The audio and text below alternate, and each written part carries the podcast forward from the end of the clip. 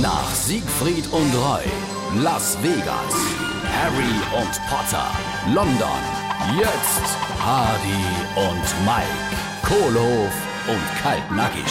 So, da bin ich wieder. Mensch, da war ganz schön was los im Baumarkt. Und? Hast du die 410er Dübel für den neue T-Shirt-Käfig gekriegt? Ah, du, äh, leider nicht.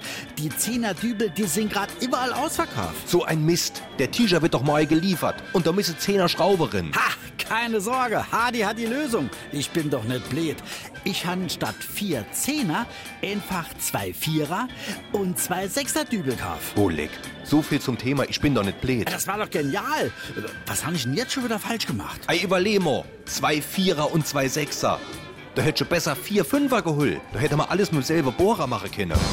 Hardy und Mike, Kohlhof und Kaltnackig.